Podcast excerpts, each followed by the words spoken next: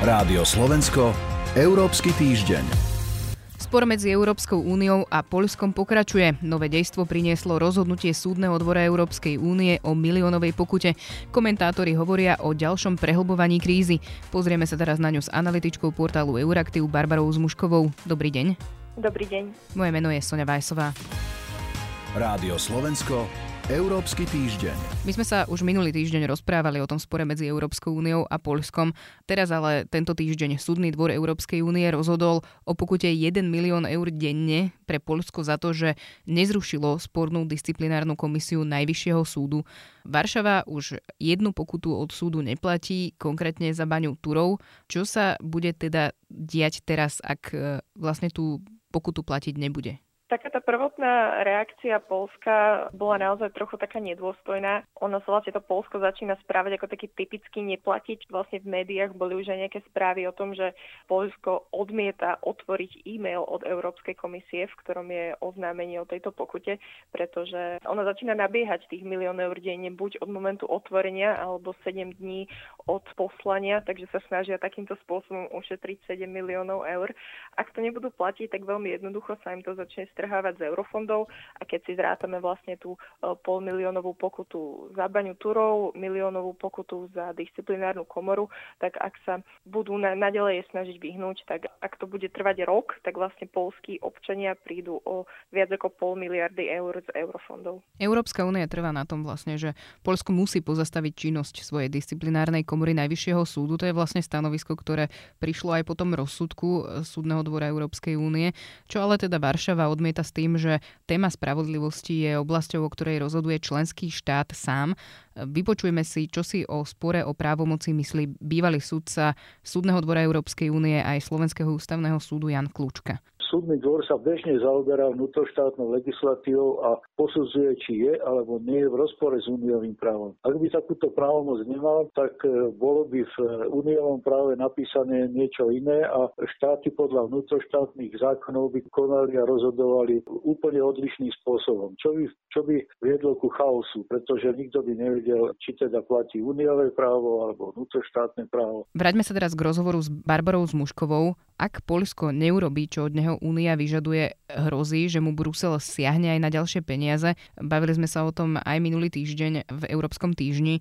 Nastal v tomto smere posun nejaké nové vyjadrenia, že ako by mohol teda Brusel reagovať? Európska komisia aj predsednička Ursula von der Leyen vlastne spresnila, aké má nejaké podmienky na Polsko, aby mu uvoľnila alebo schválila vlastne ten plán obnovy, kde dostane iba z dotácií 24 miliard eur.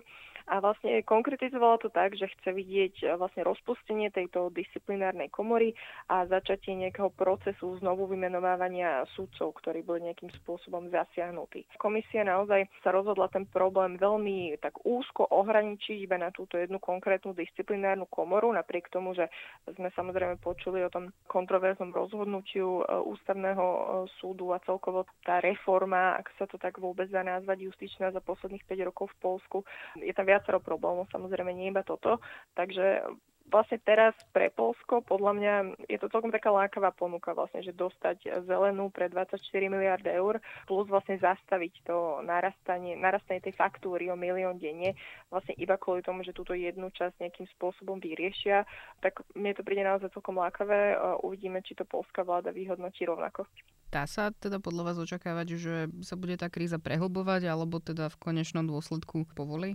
Ja si myslím, že ten, eh, ten problém sa bude rozhodne ďalej komplikovať. Neviem si predstaviť, že by polská vláda jednoznačne eh, prišla s tým, že eh, to idú vlastne vyriešiť, urobiť reformu tak, aby bolo polské súdnictvo nezávislé.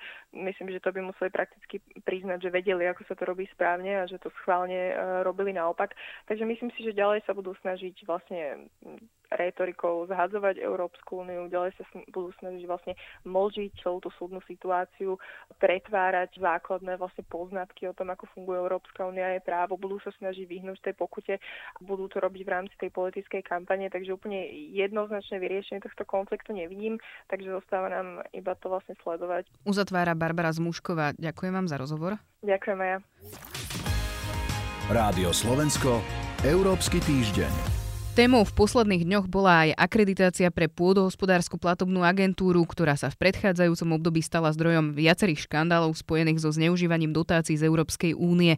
Akreditáciu pre tzv. PPAčku rozoberiem teraz s analytikom Euraktivu Marianom Koreňom. Dobrý deň. Dobrý deň. Minister pôdohospodárstva Samuel Vlčan pridelil pôdohospodárskej platobnej agentúre trvalú akreditáciu. Niektorí opoziční politici tvrdia, že inštitúcia nesplňala ale podmienky, prípadne, že akreditácia mala byť len dočasná, netrvalá, ale aj to, že Európska komisia s tým nesúhlasila. Agrorezort reaguje, hovorí o politických útokoch.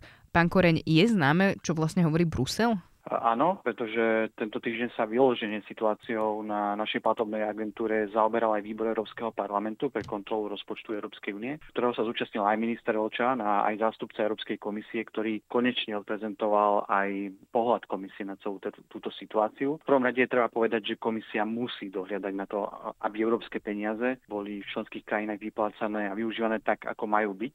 Je to jej úloha práve preto, že agentúra nedokázala zabrániť obrovským podvodom s polnohospodárskymi eurofondami, ktoré sa ukázali teda hlavne v kauze dobytkár, Eh, je už dlhšiu dobu pod drobným hľadom nielen komisie, ale aj iných úradov na boj proti podvodom. No a zástupca Európskej komisie na výbore niekoľkokrát zopakoval, že agentúra za posledný rok urobila veľké pokroky v tomto ohľade a že komisii sa s ňou spolupracuje dobre. Zároveň ale potvrdil aj to, že Európska komisia ministerstvu pôdohospodárstva neodporúčala udeliť platobnej agentúre trvalú akreditáciu, ale na ďalšie 4 mesiace predloží to skúšobné obdobie, pretože skrátka nie je presvedčená o tom, či to zaveden, tie zavedené opatrenia a kontrolné kontrolné mechanizmy, mechanizmy na agentúre budú skutočne fungovať aj v praxi a nielen na papieri. Vedeli by sme povedať, že čo to teraz vlastne znamená, keď ona hovorí, že, že to malo byť teda iným spôsobom urobené? Agentúra mala v rámci akčného plánu, ktorý pred ňou postavilo ministerstvo podhospodárstva splniť celkovo 72 opatrení, a ktoré hlavne mali pomôcť tou očistou od tej korupčnej minulosti v agentúre, ale hlavne mali zabrániť, aby sa podvody s európskymi dotáciami v budúcnosti už neopakovali. Ministerstvo, keď ešte viedol ex-minister Mičovský, tak si dal vypracovať aj forenzný audit, ktorý mal odhaliť tie, tie slabé miesta vo vyplácaní dotácií No a keď mám byť konkrétnejší, tak ide napríklad o vytvorenie systému, ktorý nejak efektívne bude odhalovať konflikty záujmov, ktorá zabráni, aby nejaký úradník nemohol pridelovať dotácie farmám alebo ľuďom, ku ktorým má blízko. Ďalej agentúra by mala zaistiť, aby aj hodnotenie projektov, teda tých projektov, ktoré získajú dotáciu, či už je to na traktor alebo maštal, nebolo založené na nejakom arbitrárnom rozhodnutí hodnotiteľov, ale aby to bol predvydateľný a transparentný proces. No a k tomu všetkomu mala prispieť hlavne digitalizácia týchto procesov, čo bolo asi jedna z takých hlavných a najťažších podmienok tej ak- akreditácie.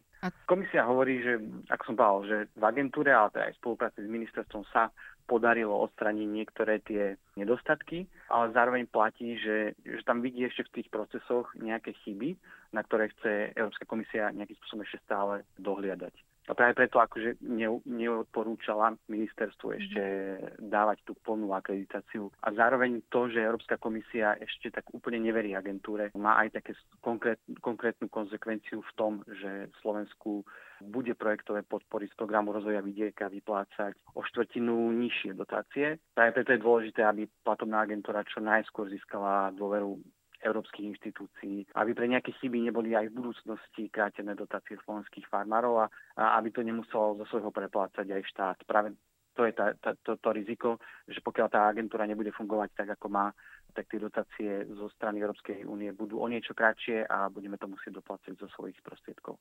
Prečo je vlastne tá akreditácia pre pôdohospodárskú platobnú agentúru dôležitá a čo znamená potom to jej obnovenie pre farmárov alebo poberateľov tých dotácií?